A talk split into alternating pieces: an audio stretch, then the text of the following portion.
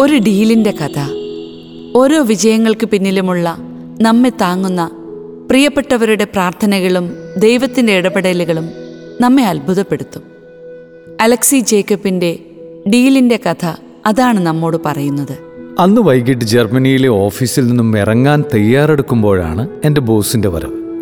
അദ്ദേഹത്തെ മത്തായി ചേട്ടൻ എന്ന് വിളിക്കാം. മത്തായി ചേട്ടനും ഒരു ബോസ് ബോസുണ്ട്. തൽക്കാലം പുള്ളിയുടെ പേര് സന്തോഷ് ചേട്ടൻ. മത്തായി ചേട്ടൻ എന്നെ ഒരു കോൺഫറൻസ് റൂമിൽ കൊണ്ടുപോയി. ഇപ്പോൾ നടന്നുകൊണ്ടിരിക്കുന്ന ഒരു കസ്റ്റമർ ഡീലിന്റെ കുറച്ചു ഭാഗത്തിന്റെ ഉത്തരവാദിത്തം എടുക്കാമോ എന്ന് എന്നോട് ചോദിച്ചു. ഈ പറയുന്ന ഡീലിനു വേണ്ട ഒരുക്കങ്ങൾ പല വിഭാഗങ്ങളിലായി നേരത്തെ തുടങ്ങിയിരുന്നു. ഉടനെ നാട്ടിൽ എന്റെ ഒപ്പമുള്ള മാനേജരെയും ലീഡേഴ്സിനെയും വിളിച്ചു. ഞങ്ങളുടെ ഡിപ്പാർട്ട്മെന്റിൽ പോലും ഇങ്ങനത്തെ ഒരു ഡീലിൽ മുമ്പ് പങ്കെടുത്തവർ വളരെ കുറവാണ്. ഞങ്ങൾക്കാണെങ്കിൽ ഇക്കാര്യത്തിൽ ഒരു മുൻപരിചയമില്ല. ഇപ്പോൾ ഞങ്ങളുടെ ടീമിൽ മാത്രം നൂറ്റമ്പതിൽ പരം ആളുകൾ ജോലി ചെയ്യുന്നുണ്ട്.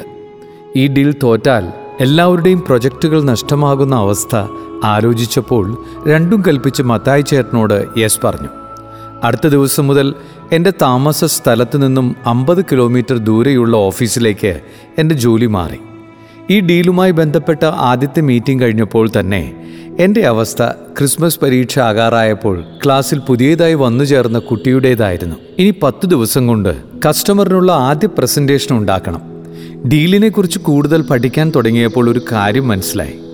ഈ ഡീൽ ഒരു പുലിയല്ല വലിയ സിംഹം തന്നെയാണ്.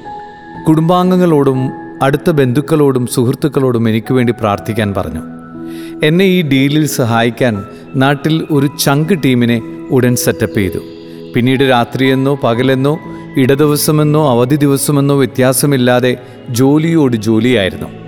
ഞായറാഴ്ച പള്ളിയിലെ കുർബാന മാത്രമാണ് മുടങ്ങാതിരുന്നത്. കസ്റ്റമറിന് ആദ്യ പ്രസന്റേഷൻ എടുക്കേണ്ട തലേന്ന് രാത്രി ഒരു എട്ട് മണിയായി കാണും. പ്രസന്റേഷനുള്ള പി പി ടി ശരിയാക്കി ഞാൻ മത്തായി ചേട്ടനോട് പറഞ്ഞു എനിക്ക് നാളെ ഇടാൻ ഷർട്ടും പാന്റും തേക്കാനുണ്ട്. ഞാനിപ്പോൾ വീട്ടിലോട്ട് പോയിക്കോട്ടെ. അലക്സി നാളെ കസ്റ്റമറിനുള്ള പ്രസന്റേഷൻ എടുക്കേണ്ട. ഞാൻ എടുത്തോളാം എന്നായിരുന്നു മറുപടി.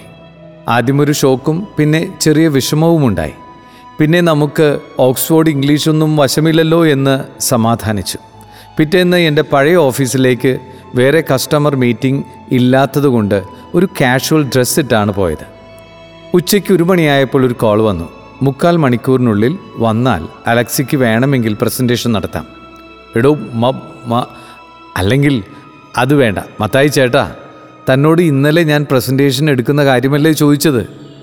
അല്ലാതെ അക്ഷരം മാറിപ്പോയിട്ടില്ലല്ലോ എന്ന് പറയാൻ വന്നെങ്കിലും ഞാൻ അതങ്ങ് വിഴുങ്ങി.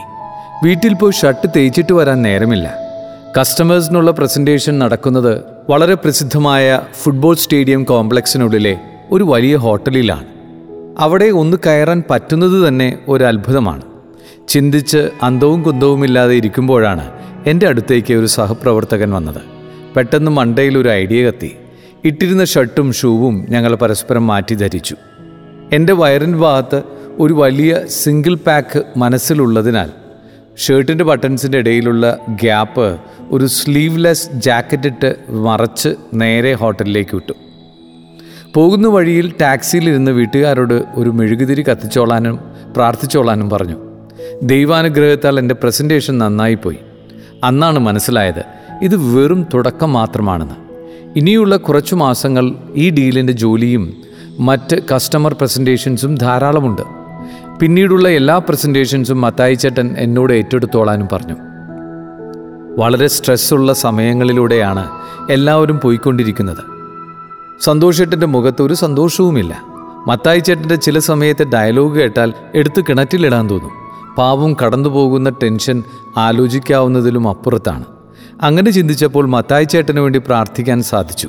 പിന്നെ എന്റെ ടീം അംഗങ്ങളോട് ഞാനും എങ്ങനെ പെരുമാറുന്നുവെന്നും അവർക്കും എന്നെ എടുത്ത് കിണറ്റിലിടാൻ എത്ര തവണ തോന്നിക്കാണുമെന്നും ആത്മപരിശോധന ചെയ്യാൻ തോന്നി.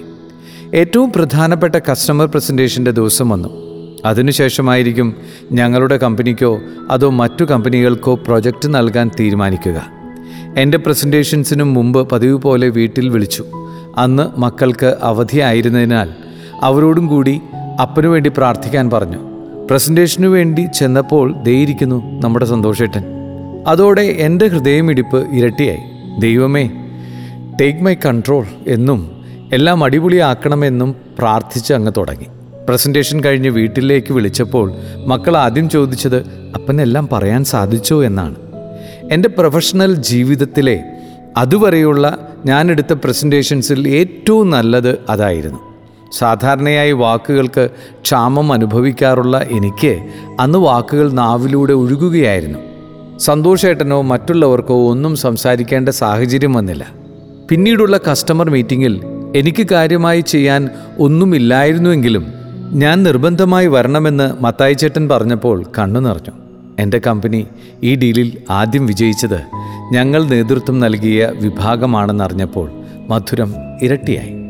തീർച്ചയായും ഒരു നല്ല ടീം വർക്കിന്റെ ഈ വിജയത്തിന് പിന്നിൽ അതോടൊപ്പം ഫാമിലിയുടെയും ബന്ധുക്കളുടെയും സുഹൃത്തുക്കളുടെയും പിന്തുണ സർവോപരി ദൈവാനുഗ്രഹവും.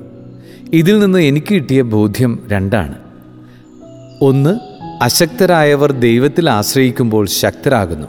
രണ്ട് ജോലിയിൽ ബുദ്ധിമുട്ടും പ്രയാസവും വരുമ്പോൾ അപ്പനാണെന്നോ ഭർത്താവാണെന്നോ മുതിർന്ന മകനാണെന്നോ വിചാരിച്ച് ബലം പിടിച്ച് നടക്കേണ്ട കാര്യമില്ല. നമ്മുടെ സ്വപ്നങ്ങൾ തകരുമ്പോൾ നമ്മെ സ്നേഹിക്കുന്നവരുടെയും സ്വപ്നങ്ങൾ തകരുന്നുണ്ട്.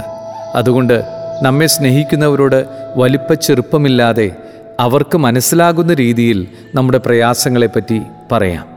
പ്രാർത്ഥനയായും മറ്റും അവരുടെ ഒരു കൈത്താങ്ങ് ചോദിക്കാം. ഒരേ മനസ്സോടെ ചോദിച്ചാൽ ദൈവത്തിന് എങ്ങനെ നിരസിക്കാൻ പറ്റും? ഇപ്പോൾ ജോലിയിൽ ഒരു പുതിയ ഉത്തരവാദിത്തം ഏറ്റെടുക്കാനുള്ള ഒരുക്കത്തിലാണ്. ഇതുവരെ ചെയ്തവയിൽ നിന്നും തികച്ചും വ്യത്യസ്തമായ ഒന്നാണ്. കൈവിടാത്ത ദൈവവും കൈത്താങ്ങായി സ്നേഹിക്കുന്നവരിലുമാണ് പ്രതീക്ഷ. ദൈവമേ മിന്നിച്ചേക്കണേ.